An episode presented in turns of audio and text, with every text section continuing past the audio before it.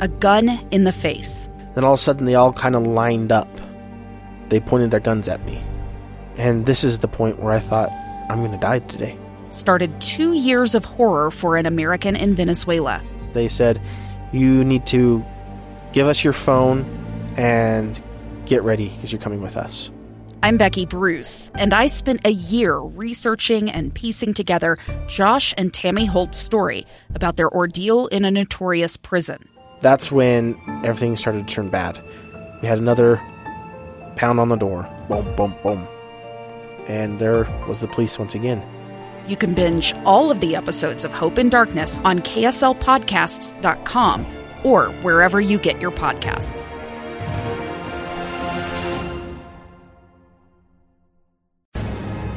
Inside Sources. Inside Sources with Boyd Matheson. So, what is President Biden trying to communicate when he said that the U.S. would respond militarily to an attack on Taiwan? What's the real U.S. policy towards Taiwan, and what factors do we need to balance when trying to protect an ally, an ally without really provoking China in the process? Uh, those are critical challenges uh, as it faces the United States in relationship to China. And coming up, the World Trade Center Utah and uh, Utah Valley University are going to hold the China Challenge Summit. It's going to be June 9th uh, at, down at Utah Valley University. It's an extraordinary summit of leaders and experts on U.S. Chinese relationships. And here to help us look at some of these questions that have come out, uh, probably in stark relief uh, from the president's remarks, but uh, so many subtle uh, subsets of that as well. Uh, really pleased to have joining us on the program today Rachel Hutchings. Uh, she's the Depu- Deputy Director of the Center for National Security Studies and an adjunct professor in National Security Studies at Utah Valley University. Professor Hutchings, thanks for joining us today. Thanks for having me.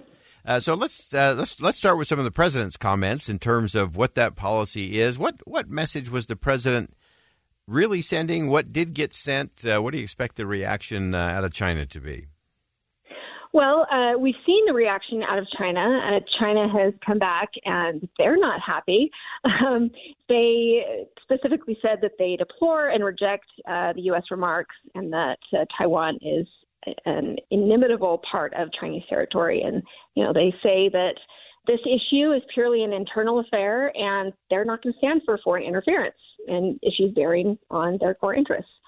So, um, as far as Biden's comments go, uh, you know, people are saying different things. Some people are saying that um, this is a change in our um, policy of strategic ambiguity, um, where we kind of keep China guessing. And some people are saying, no, this is just more ambiguity because this policy is well documented. So, you know, um, we do know that it made China upset.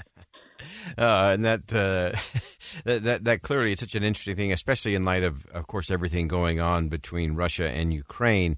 Uh, that this uh, attention still has to be focused uh, on China and uh, the relationship there with Taiwan. And to me, one of the interesting things, and I think where an interesting conversation is to be had, is is looking at the economics of all of this. Very different from from Russia and Ukraine in terms of their impact on the U.S. economy. Uh, what does that look like as it relates to China and Taiwan if there were to be increased sanctions or if there were to be an invasion and a response? Uh, the, the economics of that seems so much more complicated when it comes to China. Oh, for sure. I mean that that's uh, part of the reason that we are um, hosting this summit. Uh, these issues are complex. Um, you know the the implications of uh, off the cuff uh, comments or decisions can be um, long lasting. They can reverberate um, into many different arenas. So, you know, like for for instance, um, Taiwan is crucial for advanced semiconductors. You know, 90% of the most advanced semiconductors, uh, semiconductor chips are produced in Taiwan. So, um, you know, that dynamic uh, is is important to be thinking about. And there are just so many little pieces like that. Um, it's it, there is no simple answer. yeah. Definitely, definitely complicated, and, and as uh, you sit from your unique perch there, uh, at Utah Valley University and, and looking at the national security side of things. Uh, what are you watching for? What are you looking for that maybe isn't on the rest of our radar uh, as it relates to China? You know, um, really, we're just watching for how we can uh, use diplomacy, I think, in this situation. Um, it's always better to avoid conflict um, than to barrel ahead into it. Um, I think, uh, you know, we still have connections within the different markets um, where, you know, there are interests on both sides that you know, people want to protect those relationships. And I think um, it's, it's important looking at that, that, that we maintain that.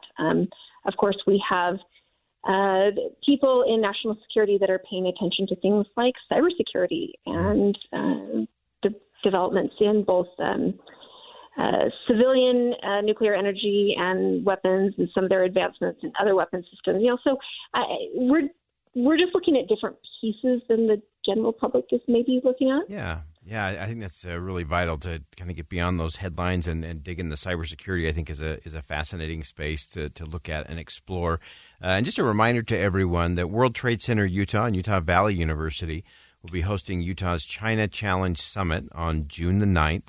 Uh, really will be one of the most important gatherings, I think, of leaders and experts in U.S. China relations, international trade and business, national security policy and a host of others. Uh, there'll be some great insight in terms of private and public sector leaders, uh, and some really strategic insight and tactical advice uh, for a lot of our businesses here in the state of Utah who deal with things internationally uh, in a very complicated global environment. Uh, Rachel Hutchings, the deputy director of the Center for National Security Studies and an adjunct professor professor in national security studies at Utah Valley University, has uh, been on the line with us. And uh, Rachel, thank you so much for joining us today. We'll look forward to the China Challenge Summit uh, coming up here on June 9th down at Utah Valley University.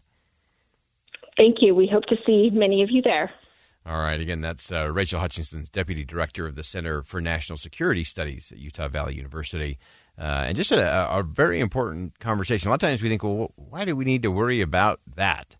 And and whether the that is Ukraine or the that is is Taiwan, whether it's Russia or China, uh, there's lots of reasons to worry about that, and there's reasons for us to to better understand it. And one of those is is the international uh, space that Utah plays in, and so many Utah businesses have, uh, whether it's manufacturing, whether it's uh, uh, goods and services going back and forth in international trade there's just a host of things that are impacting the state of Utah as it relates to what is going on uh, in China. And so that will be a, a, really interesting event and some really important conversations that will continue to happen there. And we'll continue to watch how this plays out in our nation's capital uh, as President Biden continues to have that conversation and what that looks like uh, in the in the days ahead. So we'll continue to follow that as well. We're going to go ahead and step aside for a quick commercial break. Much more to come on Inside Sources here on KSL News Radio. Stay with us. A gun in the face. Then all of a sudden, they all kind of lined up. They pointed their guns at me. And this is the point where I thought, I'm going to die today. Started two years of horror for an American in Venezuela. They said, You need to give us your phone and get ready because you're coming with us.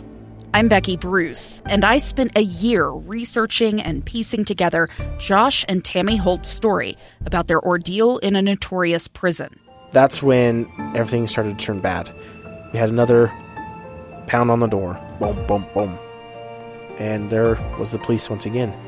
You can binge all of the episodes of Hope and Darkness on KSLPodcasts.com or wherever you get your podcasts.